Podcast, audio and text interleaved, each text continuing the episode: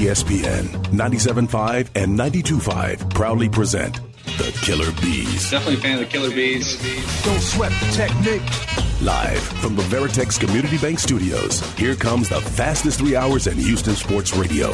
Here's Joe Blank and Jeremy Branham. Oh, hell yeah. You about to get all stung up. Ooh, what up, H-Town? Hey, how we doing? He's Blank on Branham. It's Joe George behind the glass. It's a Thursday edition of the Killer Bees on ESPN 97.5 and ESPN 92.5. You know, they say radio hosts when they're in studio, they don't have to battle the elements. it's not the case. Blankers has a, uh, how would you describe it? a dirty Kleenex? A snotty clean. How do you know it's snotty? Because it looks kind of yellow tinted and it's all something crushed else. up. And look, Lance Zierlein is filthy. Okay, I've, How do you I've- know it's Lance? It could be Paul. I'm gonna tell you exactly how I know it's Lance because it's like CSI ESPN. I can figure this stuff out. Lance notoriously over the years has left me bloody napkins, all kinds of like science projects and things on this little ledge below the, the top of the desk. And I walk in here and I say to Jeremy, "Oh, great! Lance decided to leave me snotty nap or snotty Kleenexes because here they are, bunched up. I will verify it during the break. I'll go down to his office, right here, jammed under the uh, under the desk. Way to go, Lance! Ba- Thanks. battling the elements. Would you rather it be Lance's or Paul's? what about beard? I forgot about Beard. That could be a whole lot of disaster right there. So who who of the three rank them? Who Paul. who would you hope that it is? Paul, And Paul's got some stuff that you know maybe Uh, the wedded guys do not. Well, Paul's got. I I think Paul just comes across as cleaner overall, though. I could see that. Yeah. I could see that. All right, so Paul, you, would hope it's Paul's. Who's Yeah. second, Lance or Beard? beard because I've already known the track record of Lance and it's nasty. The blood, the, the bloody napkins. The one day, and he's like, and he didn't even bat an eye. I said, "Hey, Lance, did you happen to leave bloody napkins all over under the desk?" He's like. Oh yeah, I I, did. He's like, yeah. During the show, I was bleeding all over, but I just figured I, I, I was going to do it by the end of the show. Well, you didn't. Thanks. The uh, the issue though is if it's uh, if it's Lance's, that means that that Paul and Beard sat there with it and endured it their entire show. Never noticed it. Maybe. Maybe not. Maybe not. Um, Texans play on Saturday. We're just a couple of days away. Did you see Jacoby Jones? They're like he's Yeah. doing something pregame for the Baltimore Ravens. Like just all troll. Like honorary team captain. Yeah. Which I mean, I'm I tweeted about it too. Like I'm okay with that. Like the last time the Texans got trolled was whenever the Titans wore the Oilers uniforms. Yeah, and they won. And they won. So like, hey, yeah, I don't think it's going to add like motivation, but just karma, just karma. And they also honored Ray Rice the other day. They so did. there's a and lot they of called him legend. legend Ray Rice. I can see where he's a legend in franchise history. Now I'm probably dropping the legend label the moment that he has a right hook cross the face of a woman. That's probably See, that's when I at. drop the legend term. I'd say former Raven, but I thought they called him like former former Raven great or former Raven legend. I mean, he is. He is. If he didn't have the, you know, the, the right hook across Yeah, the face but once he does that, all bets are off. That I would have never honored. I wouldn't either. He he would. He would have been nowhere near my, you know, ring of honor or honoring him. So the the Ravens got some bad karma. They got some bad karma with Ray Rice. They got some bad karma trying to troll the Texans with Jacoby Jones. They got uh, Lamar Jackson in the playoffs, which might be some bad karma, or at least just bad play uh, as well. But from a Houston Texans point of view, I was kind of thinking about this just as I was looking at my normal stuff today. I've never felt better about this organization ever. And like we've seen the birth of this organization in the early 2000s. We've seen this organization grow up. Uh, we've seen the growth uh, and the upward trajectory and then the downward trajectory and then the rock bottom trajectory of this organization. We've seen it from the birth all the way till now. I've never felt better about the direction of this organization than I do now. And I know you've been to some other divisional rounds. You've never been past the divisional round, which wouldn't that be something? But even in those years, I never felt as good as I do now. And I think that you've had better rosters, quite frankly. I think you've had better rosters in the course of Houston Texans history than you do this year. But the reason that I feel the best about this version of the Texans and more so than any other is because you have a really good head coach and a really good quarterback at the same time. And then you couple that with a young foundation that you expect to get better together. Couple that with the fact that you have 70 something million dollars to spend in cap space in free agency if you want to or hold your own. You still have basically a full arsenal of draft picks this year. You have CJ Stroud on a rookie contract for the next four seasons after this one, the fifth year rookie option. I've never felt better about a Houston Texans. I don't want to call it a team because there has been better rosters. I've just never felt better about where the Houston Texans are than I do currently, right now, this instant. I'm totally with you. And I'm with you for a variety of reasons. And it starts with no matter how good the Texans were in the past, and we talk about that whole formula that Jimmy Johnson brought up a couple months ago, too, on air about in order to be a really successful team in the NFL, you got to have a great coach, a great quarterback, and I think he said a great defense. But but when you think about it, when the Texans were really, really good, I don't think anybody ever, even before the pick sixes, I don't think everybody thought Matt Schaub was like top 10 kind of caliber quarterback. He maybe was good. Cuss, maybe Cuss was Yeah. top 10, but more statistical than talent. Yeah, he was good, but was he a guy that was going to win you football games and make the big throws and do the things that we've seen some of the the real the ones that are considered great or top 10ish over the years? I don't think anybody really felt total confidence in them no matter how you felt about Coobs or or the coaching staffs. And then you roll into it and say, look, you had JJ Watt, you had a team with Andre Johnson, but you had Bill O'Brien. And when you had Bill O'Brien, there was always in the back of everybody's minds, and you and I have talked about our our, our differing, not differing, but our, the different ways we didn't trust or like Bill O'Brien. And you think about it and go, that's why you never really felt totally confident. Right now, I feel total confidence. This team is not only good, it's going to continue to get better. It is under the direction of the perfect coach for them that really seems like it's one thing to say he knows the X, he knows the X's and O's and he's, he's doing all those kind of things. But when you get the sound uh, on the sidelines, when you see the emotion, when you see how his players would run through a wall for him, you love him even more. And you know you get your franchise quarterback. And oh, by the way, the defense ain't bad, and it's going to get better. And like you said, with the money involved from a cap perspective and the draft picks that they have coming to them, this is going to be a fun ride for the for the next several years. You look at it and go, I have never felt better about the Houston Texans. 713 780 ESPN. Has there ever been a time that you felt better about the Houston Texans?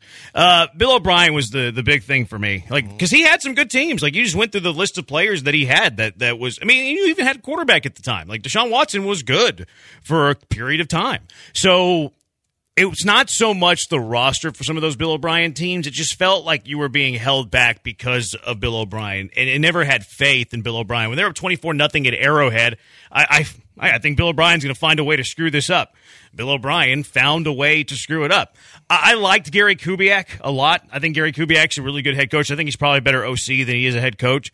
But those teams are like, yeah, they're not quite as talented as the Patriots because they're the Brady Patriots. They're not quite as talented as the Ravens. And you're also unlucky in some of the Kubiak times. Like the the year that you might have had the best roster when you won that first ever playoff game, Schaub was hurt. You had to play TJ Yates. right. So Yep. like it almost felt like Kubiak was cursed in a way, and then of course his tenure as the Houston Texans head coach ended in a you know terrible way. He had a little Right. bit of a Health seizure, scare. you know, health Yeah. scare on the sideline, and then you know never could really recover, and they moved on from him as the head coach. So I felt like they were a little snake bit for, with Kubiak for whatever reason. Never fully trusted Bill O'Brien. I trust DeMeco Ryans, and I don't think DeMeco Ryans is the best game manager in the league. Like he's been questionable at times with timeouts. Uh, he might be the best defensive coordinator in the league. I will say that. But I also think that he is a tremendous leader. I think that what he has done with culture is very noticeable. A lot of times when culture is not noticeable, look where they were the last two to three years. Like it was, it was a train wreck from a culture point of view. Um, and now it's like one of the best in the league. Like he's, he's, and I understand that when you're winning, it makes things look better. But early in the year, does DeMeco even really like Christian Harris? He's not playing him a whole lot. And then all of a sudden, Christian Harris is playing at an extremely high level for his position and making these critical plays in the playoffs. And he's going over the sideline and hugging him and telling him how much he loves him.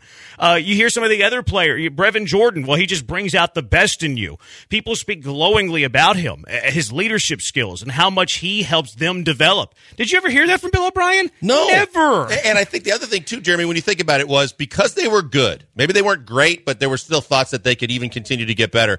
But no one ever trusted Bill O'Brien. And you think about the, the, the small and the big things that kept coming into play when he had interactions with players, when he had interactions with the fans, when he had interactions with the media. And everybody's like, this dude's kind of an A. But, you know, at the same time, they were winning, so you kind of tolerated it until they weren't. And then that, that debacle in Kansas City was like, okay, now it's all been validated for me. It, it's so much worse than you could have thought because you were in a position to go further than this team has ever gone. And that one guy played a massive role in the reason why you didn't. And, and then from there, the doors fell off, the wheels fell off, and it, it was it four weeks into the next season when you finally, you know, when Cal finally had the the stones to get rid of him. But you're like, this is why I could never get on board fully with that team. He disrespected the fans, he disrespected the people in the media. The players seemed to quietly have a, a disdain for him, and then it all fell apart and you were like this is this is exactly why. You don't feel that way with DeMeco you feel like this is a dude that you can 100% get behind and he's not going to let you down. And like I don't need kumbaya between player and coach. Like I don't I don't need that. Like I think that coaches should be hard on players. I think that's what brings the most out of them now they need to know that you love them uh, whether it's you're hugging them on the sideline or you're pulling them behind you know closed doors or you're pulling them outside of the practice field. Like they need to know that you care for them first and foremost. But I don't need like this soft players coach coach. Like I like a little bit of toughness, quite frankly, but I need a coach that develops young players. And I don't think O'Brien ever did that.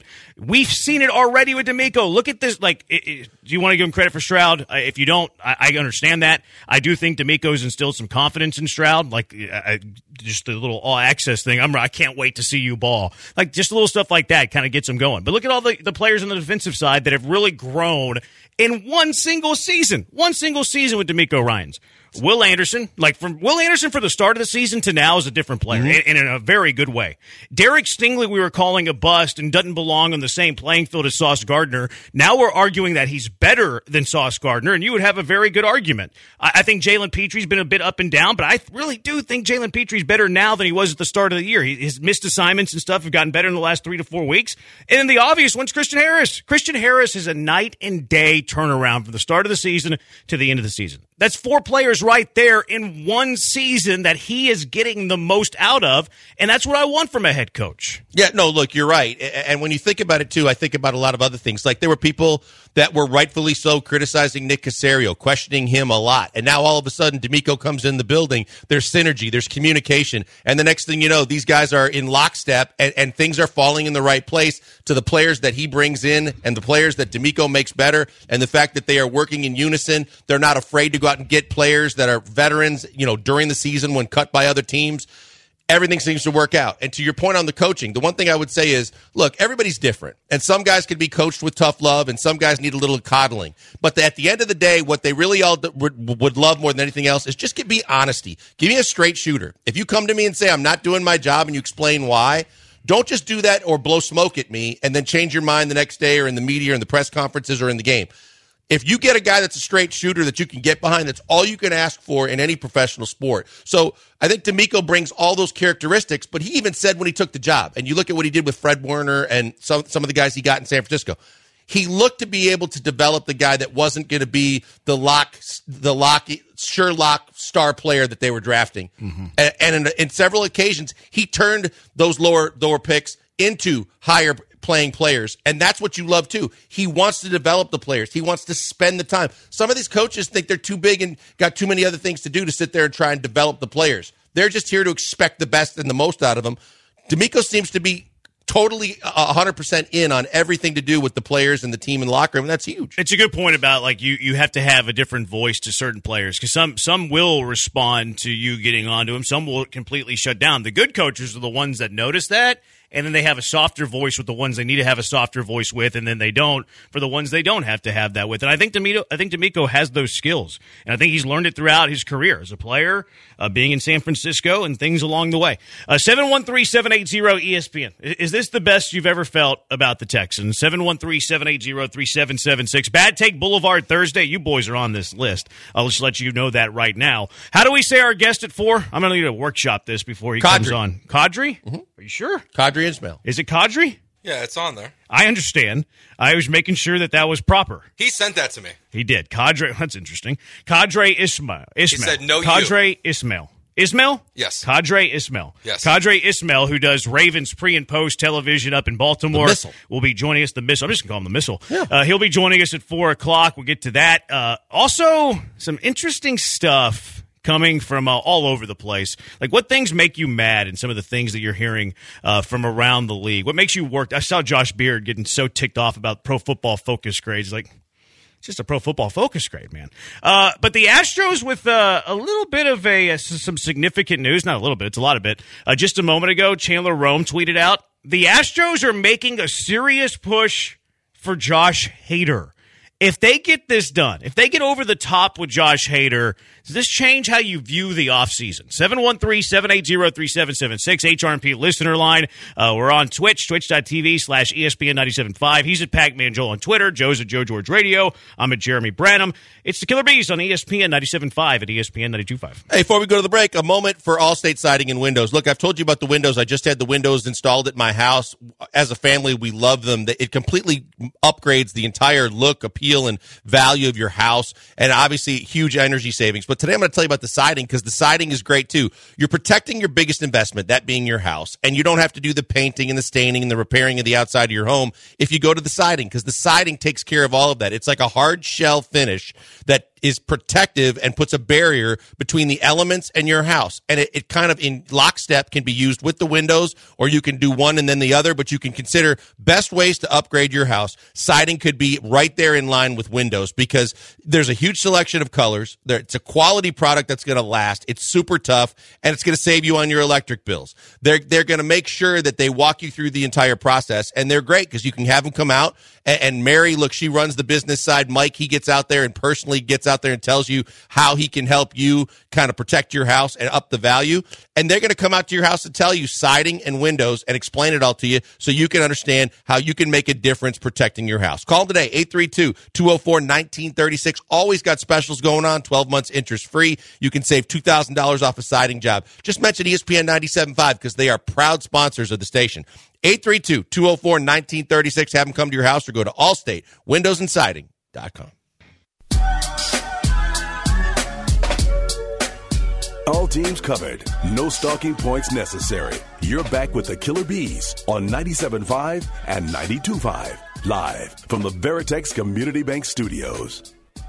He's blank on Branham. Uh, we, we said today was the injury report that you needed to look out for the Texans. Eh, pretty good. Uh, they ruled out Jerry Hughes, which we kind of expected.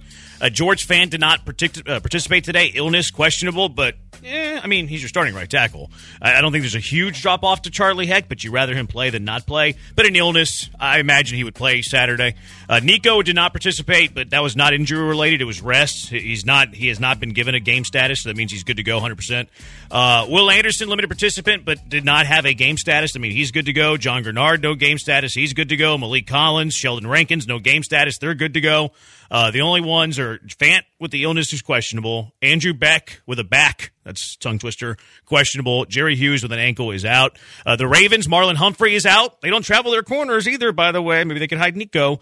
Uh, Tylan Wallace, who's he? Uh, Del'Shawn Phillips, questionable. Who's he? Mark Andrews, who's he? Just kidding. Uh, he's also questionable. Uh, Devin Duvernay is questionable uh, which he can help out in the return game. Yes, and Ar'Darius Washington, questionable with a peck. I wish I had one of those. Uh, 713 780 ESPN. Lamont says, uh, we'll get to the Hader stuff in just a second, so hang tight. Uh, Lamont, man, I think O'Brien is a bad word, a full bad word. I do not like that dude, but building an argument against O'Brien to me with he disrespected the media is probably the weakest of takes.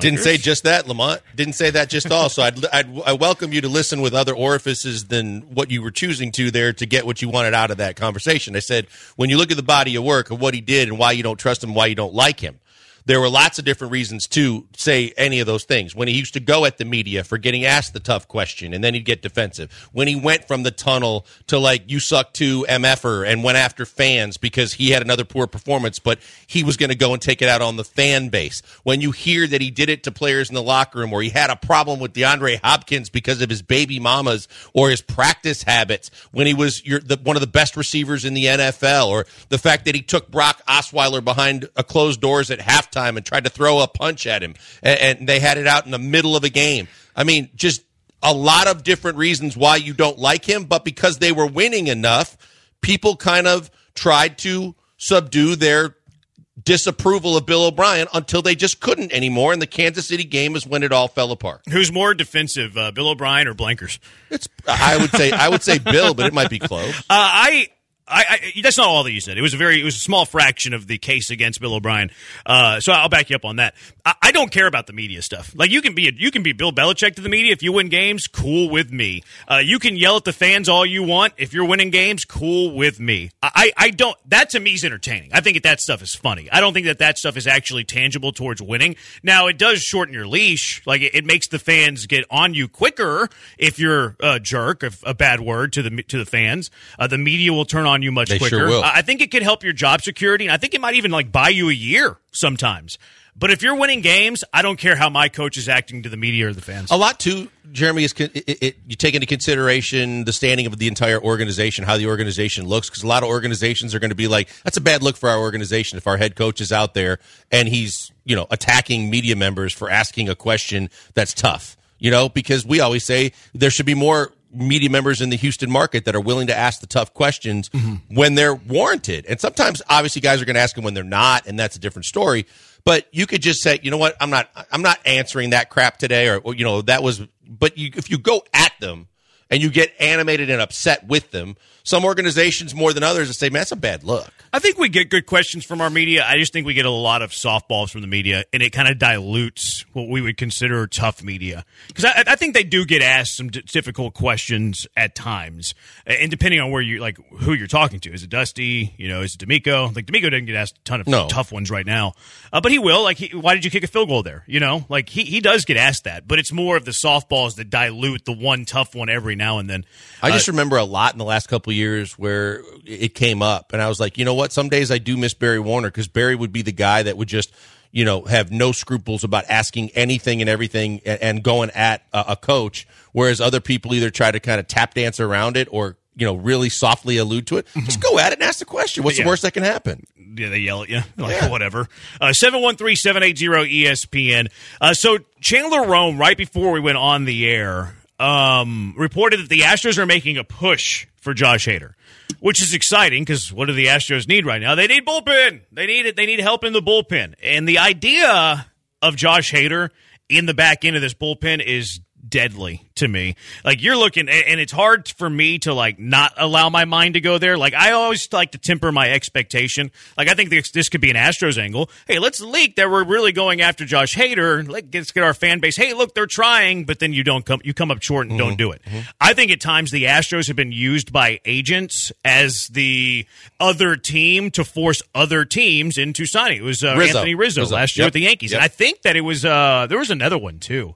I, I can't remember who it was, but we've seen the Astros at times. The Rizzo's the best example where they've been used as this team is trying to get them, and then the next day they sign with another team. So I do want to temper expectation because we saw it last year. I think the Astros angle probably exists as well, but I would put it more on Hader's agent than anything else. Like, hey, the Astros are in. Yankees, you better give us the deal you want. And the, the following day, uh, Josh Hader's a Yankee. Now, if this were to happen, and Josh Hader becomes a Houston Astro, I mean, you you you have the best back end of the bullpen in baseball. You got Ryan Pressly, who's super solid, Bryan Abreu, who I've called the best reliever in baseball, and then Josh Hader might be the best lefty reliever in baseball.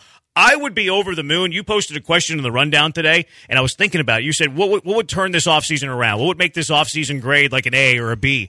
And I was like, I don't think it's possible. And then the Hader news drops. I'm like, there it is. That's the answer. Yeah, that's huge. And look, you know, Hader was an Astros prospect in one of the lesser trades in, in Astros history. But Hader's a guy that I saw in Milwaukee. And Hader's a guy, like you mentioned, he's a lefty. And we always talk about, you know, Dusty always wanted a lefty, but a lefty like that is like a game changer.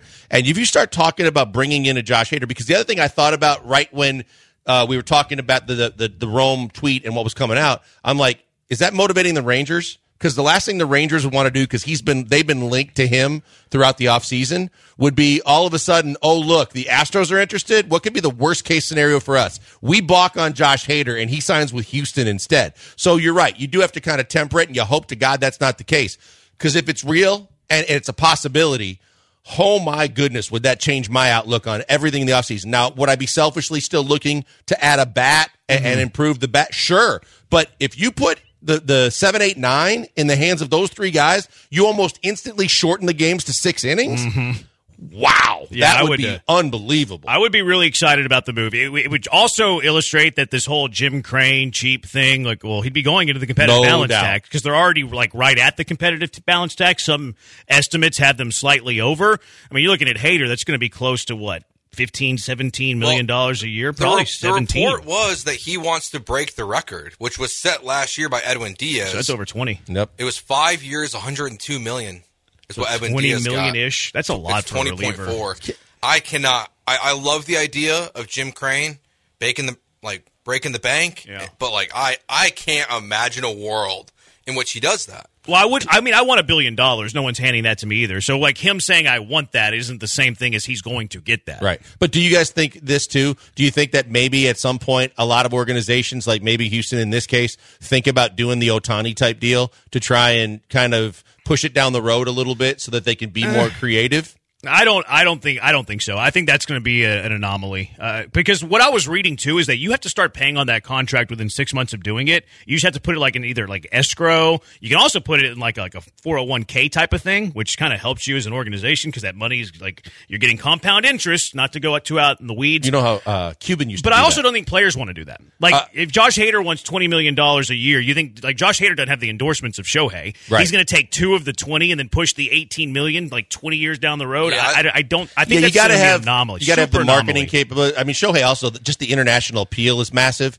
but you definitely have to have the side income on endorsements and things to be able to kind of make that all work.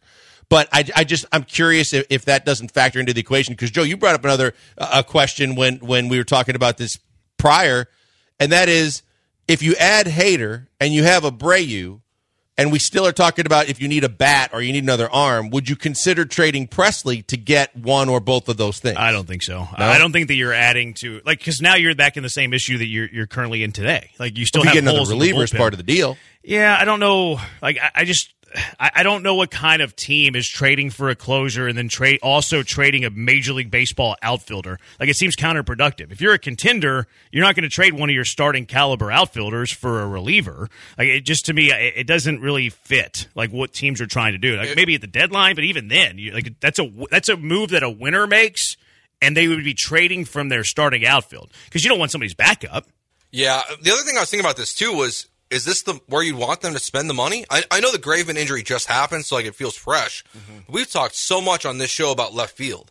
If they're going to go this over, is another closer sty- like style player what you want to spend twenty million on, or is it a left fielder? Would you rather have Jorge Soler or Josh Hader? That's a boy. good. Let's answer that on the other That's side. really let's go out good to the question. HRMP Yeah. listener line real quick though. 713-780-3776. Uh, Frank's been hanging a while, so let's go out there. Frank, you're in the hive with the bees. What's up? Hey, what's going on, guys? Everyday listener. Uh, that's a great question that you guys just posed, Soler Hader. I look at it the same way you did. Uh, now with the new rule that you got to face three guys, you can literally go closer, closer, closer with a Abreu, Pressly, Hader. If they got the top three coming up and there's a lefty in there in the seventh, you throw Hader out there. Then you got a Abreu going at the bottom of the or the middle of the lineup in the eighth, and then Pressly shut them down in the ninth. That is a really good problem to have you're essentially making them six inning games, and not to mention we got a lot of guys coming back in the bullpen from injury. So the more we can shorten these games up, the less tax we got on those guys, and, and hopefully one of our young guys steps up, Devon or McCormick, one of those guys, and, and, and we get it done. That's my thought. I'll shut up and listen. Appreciate it, Frank. 713-780-ESPN. Uh, the Astros are making a push at Josh Hader, according to Chandler Rome. Uh, what do you do with the bullpen if you do bring in Josh Hader? What does the seventh, the eighth, the ninth inning look like? And, and to Joe's point, like the question Joe just asked, is this where you want the Astros to spend 20-ish million?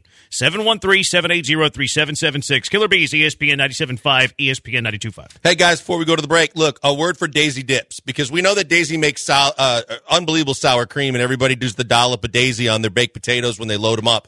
But the fact of the matter is, Daisy also does dips, and with the big game coming up on Saturday, all the NFL games coming up this weekend, and you having viewing parties between now and the biggest of all games in February, the best way to enhance all the food that you serve during your viewing party is to get you a cou- couple of tubs of Daisy Dips. They got the French onion, they got the ranch. You can use it on everything from your favorite chips to the veggie dips to maybe some pizza or some wings. And the fact of the matter is, you don't have to sit in the kitchen trying to make the best dip. It's already made for you. Just go to your grocery store, go to the dairy aisle, go get you a couple of tubs of Daisy Dips, serve it with all your food. People are going to love it, and it may be as good or better than the games. That's how fantastic it can be. I grew up on French onion dip. My mom used to have to make it from scratch, and it was tough to watch because she was always trying to get it just right. You don't have to worry about it anymore. Just go to the grocery store and grab you some Daisy Dips.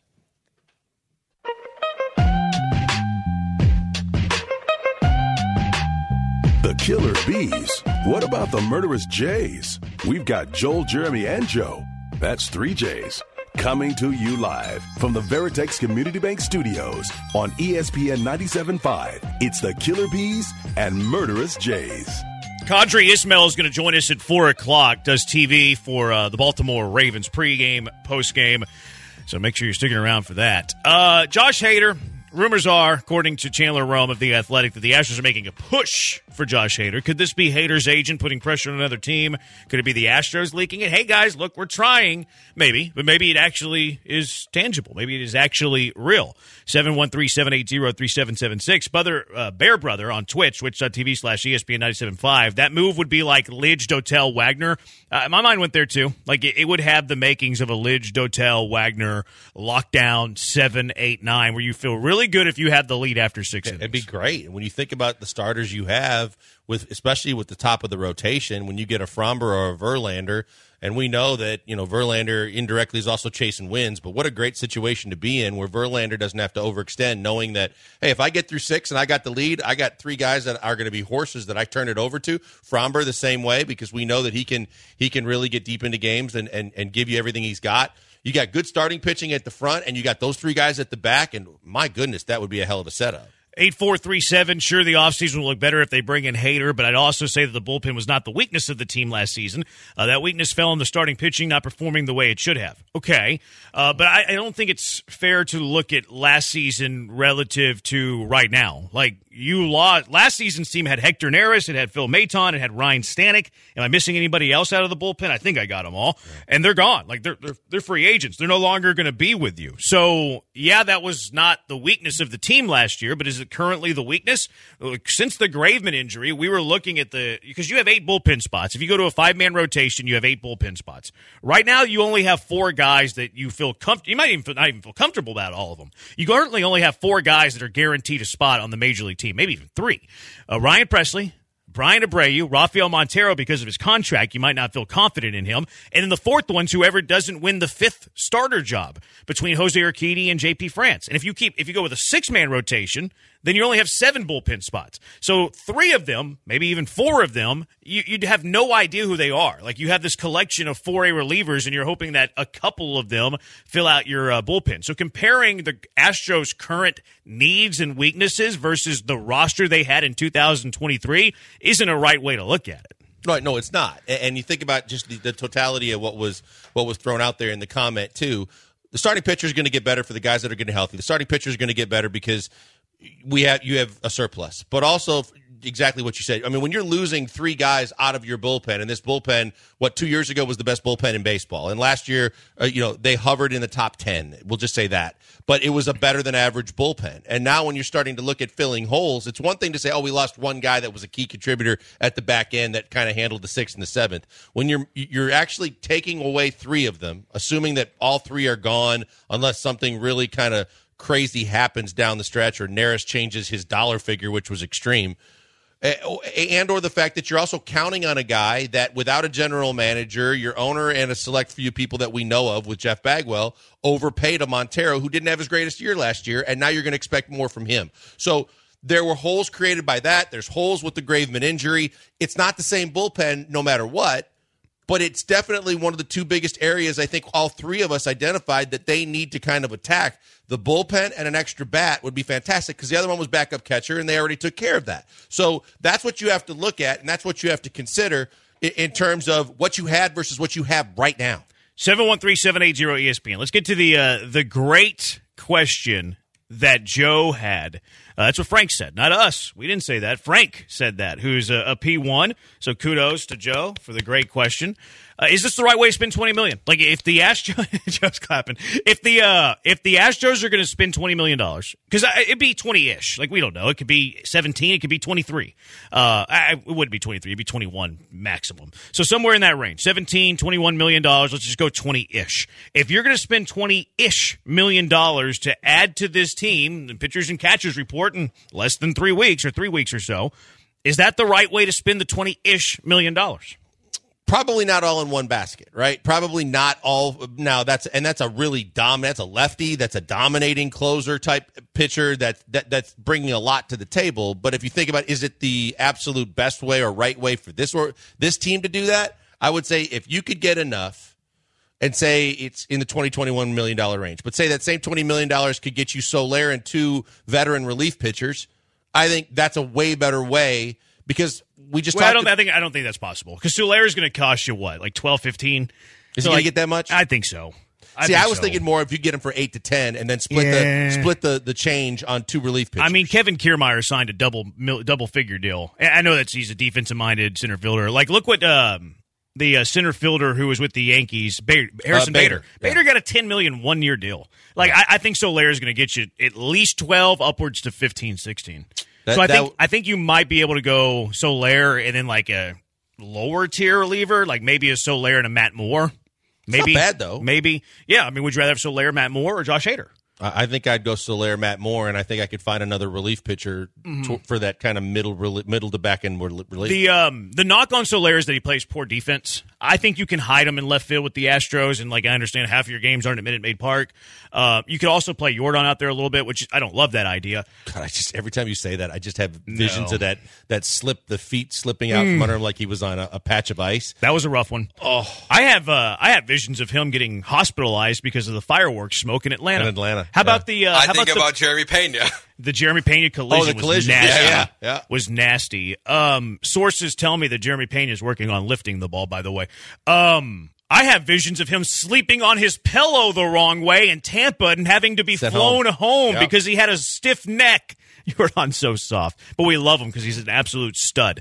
Uh, but yeah, I don't want him playing left field. I think the Astros are committed to the idea of what their current outfield setup is going to be. I think they're committed to Chaz playing left, Jake playing center, Tucker playing right. Uh, I don't love it. Now, defensively, I think it's pretty dang good. Um, I don't love the offense of it, but the upside is you lose Martin Maldonado out of your lineup. You add Yainer, who you think's a plus offensive player.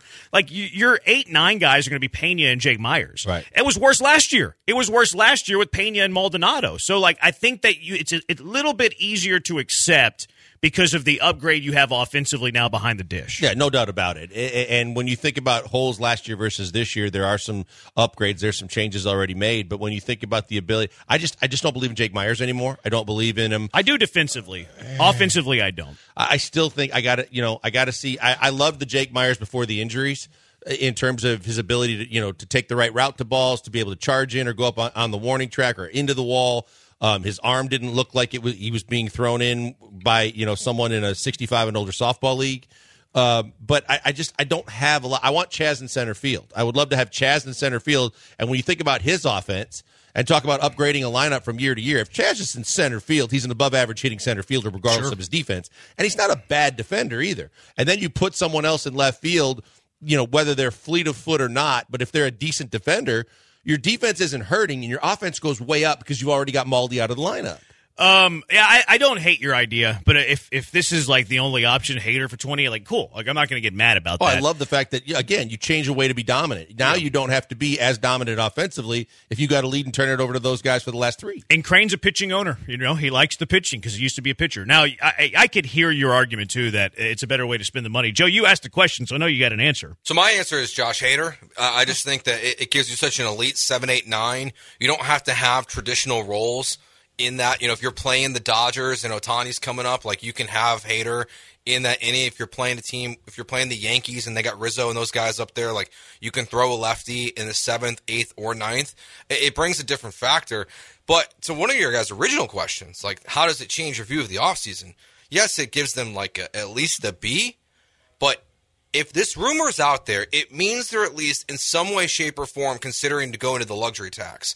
If they fail to get Hader and then don't spend any over the luxury tax and just keep it as is, it turns into an F. Now, you know my, that- I know, but my That's Crane's expectations MO are though. He only does it for a big move. That's He's true. only I know. done it once. The but he- Verlander, but whenever he said, like, whenever he's asked about it, we would do it with the right move. So I, I think it's more player driven than like the idea of actually being in that territory. Hundred percent. But there are other guys that like. I think Soler is a big enough move to do this. Like, Mm-hmm. I, I think has Blake Snell signed yet? Well, Like, I- it's not That's great. kind of a pipe but though. and Chandler pointed this out. What's interesting about this move is that Jim Crane went on the record after the trade deadline that they tried to acquire a starter and a relief pitchers from the Padres, but they decided not to. Yeah. Referencing Blake Snell and Josh Hader. So they at least have been showing interest for a while, and that's kind of why the story I, I buy it. I don't I don't really think this is the Rizzo thing. I hope you're right. I really do. I, I I do like the source because it was Chandler Rome, and whenever that it's been against the Astros, leaked by an agent, it's always been a national guy. Yeah. Last year it was uh it was Rosenthal. Yep. It was Rosenthal. So I do like the source. Like whenever I say agent driven to force another team, the counterpoint I would have to that, well, it's Chandler Rome. It wasn't a national guy, and in the past, when it has been that, it's always been a national guy. A couple of texts here: six one seven one. If they were to sign Hader, does Pressly get demoted to setup man? I think you know what I, I've thought about it, and we've already talked about the fact that we know that the closer in waiting is already Abreu, but I, I think that as much as Dusty kind of went to this from time to time, but didn't like to do it a whole lot, you could do closer by committee. I mean, look, we know that Pressly a lot of times has a tough time going two in a row, or you know, three and four day, three or four, three and four or five days. Now you could have your your choosing when you sit there in your spot and you go, look, if I look at those three horses in the bullpen, if I feel like one guy doesn't, uh, you know, he gave it his all the night before, or instead of having to rely on Pressly to go back to backs and a little bit more, the fact that I can choose from any one of those three guys, if I wanted to mix it up, it's an easy decision to go closer by committee. I don't think any of the three guys should have an issue with that because you're more fresh and, and and you know the team has a better chance to win. I think Pressly would be the only one that would have an issue with it. I would just keep Pressly as my closer, and then I would play matchup games with a Abreu, Hader, in whatever part of the game. because it was like Joe said, you you we all agreed, but and you you because you were big on the Abreu as a closer. Use them in your highest leverage situations. Now you got two guys to do that. No, with? I wasn't big on a closer. I, I, I'm big on a Abreu being the future closer. I, I didn't want to promote him over Pressly. Oh, I thought you. I thought late no, in no, the no. year. I wanted, I wanted, year. Okay. I wanted him to be the highest leverage guy, uh, but keep Pressly. But that's the, the point. The, the, the bigger point that I was making, though, that you guys had both said, look, you just you know he doesn't have to be the closer, but you use him in your highest leverage. If you can put Hader in that as a lefty, 713-780-3776. A couple of more texts on the other side. Your your thoughts on Hader if you if you have them. Uh, is this the right way to spend 20-ish million dollars if you're Jim Crane and the Astros a few weeks before pitchers and catchers report? Also, I love this argument that uh, I heard with uh, Paul and uh, DJ Bien-Aime. Uh, who is better right now, Lamar Jackson or CJ Stroud? It's the Killer Bees on ESPN 97.5 and ESPN 92.5. Nothing's better than Valencia's Tex-Mex Garage. Stroud's bet not better. Lamar's not better. Uh, you know that I like food. I love food. You can tell that. Tex-Mex is my favorite food. Valen- I am Tex-Mex, by the way. Valencia's Tex-Mex Garage is serving up the best Tex-Mex in the city. Made from scratch with the finest, freshest ingredients. Homemade tortillas, fajitas to die for, delicious enchiladas, and margaritas that hit the spot. Whether it's the Garden Oaks Oak Forest location, uh, you go out there, enjoy nice food, the very best food, and those margaritas. Also, here's a little tip for all of you guys out there, maybe even you women out there, uh, that you're always waiting to the last minute before you book your Valentine's dinner night. We, we know how you, you are.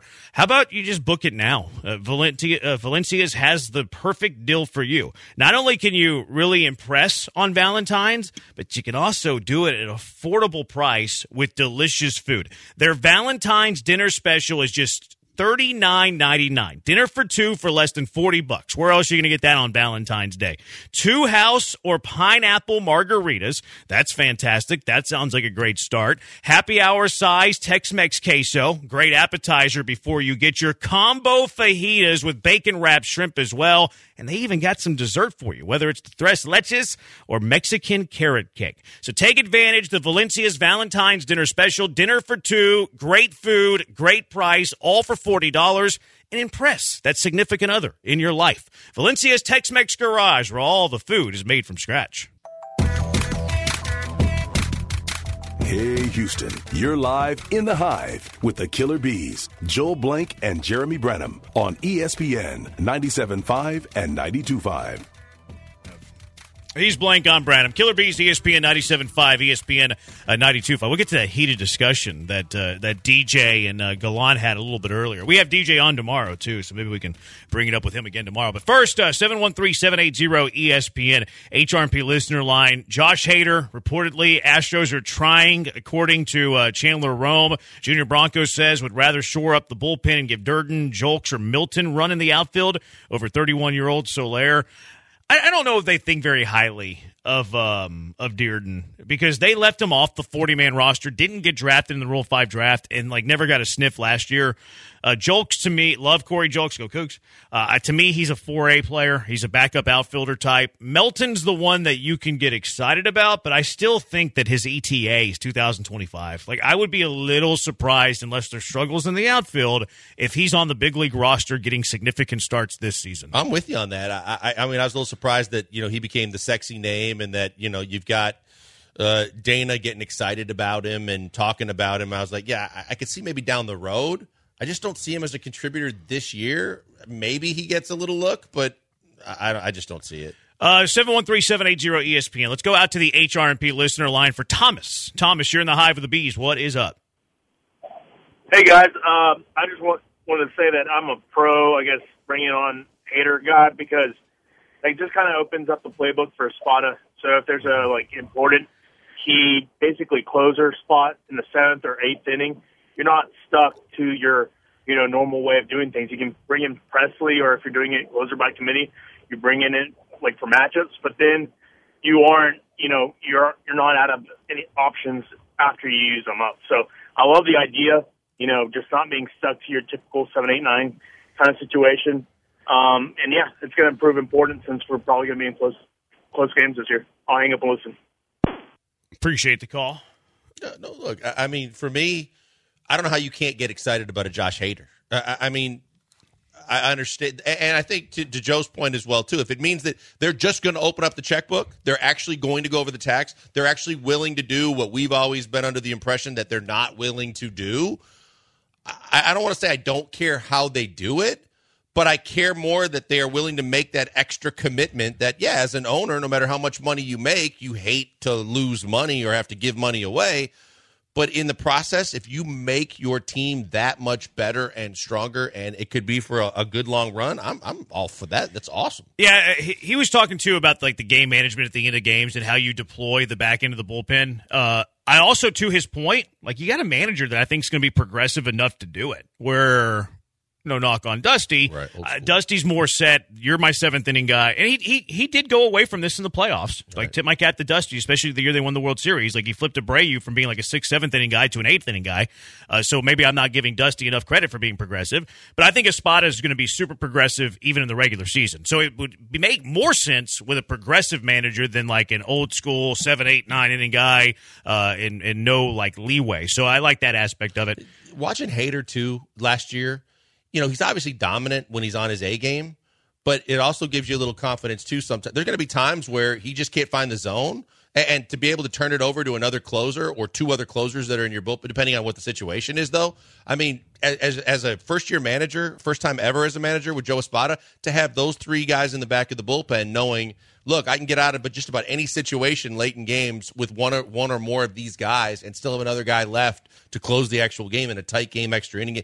That'd be fantastic. Versace says, don't believe that report sent by the Astros to calm fans down that think the Astros don't care about winning based on the zero offseason action. I think it's plausible. Like, I'm not going to poo poo that because I do think that it is plausible. A 9513, any issues with the $20 million reliever not closing? Not me. Like, as long as he's getting leverage innings, I really don't care if he's closing. And I think if a guy's getting $20 million, I don't think he's going to care that he's not closing because he got oh. paid. He got paid. Not only That's got paid, but if he got paid and he's on a winning team, uh, and you if know, he cares for that, I don't know if he cares for that. But I, I, mean, obviously, I mean, look, we, we know there are guys that don't. But if you you first and foremost care about your well being and your, your income, but if you get the money and you're on a, on a World Series caliber team and you know that your bullpen is loaded now and you you're helping that too, I think you care less about whether you're closing or not and care more about you know being dominant as a team. All right, so Paul and uh, DJ had a uh, had a, a little, a little pretty good little debate there. DJ got very heated. DJ left his seat. Oh, really? He left his seat in this conversation. Uh, Paul said that he'd rather have C.J. Stroud over Lamar Jackson in the playoffs. He said the only qu- two quarterbacks he would take ahead of C.J. Stroud, uh, Pat Mahomes and Joe Burrow, even though Stroud beat Burrow in Cincinnati. Uh, where are you? Who has the quarterback advantage Saturday? The Ravens with Lamar or the Texans with Stroud? You know what? To me, I'm gonna I'm gonna lean to Lamar right now. Lamar's going to win his, another MVP, his second MVP award. Uh, Lamar has had an unbelievable season. Lamar is extremely talented. Lamar can do so many things that make him a dynamic, not one of a kind ever, but in you know for right now, he's so special in so many ways, and I think his passing has actually gotten better because in part they've given him more weapons too.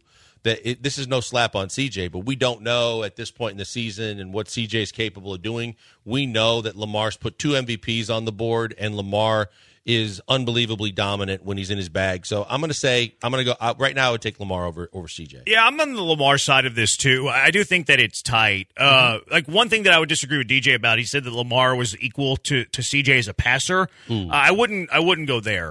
Uh, I think Lamar is an underrated passer. I don't think he's to the level of, of CJ as a thrower. But an overall player, I still have to give the lean to Lamar. I really don't care about winning the MVP. What four or five years ago? Like that means nothing to me. I care about the next four or five years. Well, in this conversation, who's better today? I, I give the slight lean to Lamar. Lamar was my number one quarterback coming into the postseason, even if ahead ahead of Mahomes. I think he's playing at a tremendously high level. I think the offense around him's like suiting his style of play. Monken, the OC, uh, Zay Flowers has been a great addition for him, and he's getting Mark Andrews back. Uh, Stroud's on the precipice. He's right there. He's on the cusp. He's not quite to Lamar Mahomes just yet. I think he's still second tier ish. But he's top three, top five in the NFL for me. And you know what? They're they're they should be feeling themselves too. The momentum. We always talk about the hot team as well, but they haven't played a playoff game yet. But the fact that they're rolling in, having blown the doors off the Niners once, I think six in a row to end this the regular season. But when you talk about a team that that has done everything that they've done this year to set up the surrounding supporting cast around Lamar, mm-hmm. that that's that means something in the playoffs too. And I think that he wants to prove that you know that reputation that he has in the postseason is not true. Uh, he right now today, I'd take Lamar. Now, if he has another stinker in the postseason and Stroud beats him in his place, then we can readdress No that conversation. Qadry Ismail does TV pre post in Baltimore, Super Bowl champion for the Ravens back in the day as well. Let's ask him. I'm sure he's going to like that question. Kadri joins us next. Killer Bees, ESPN 97.5, ESPN 92.5.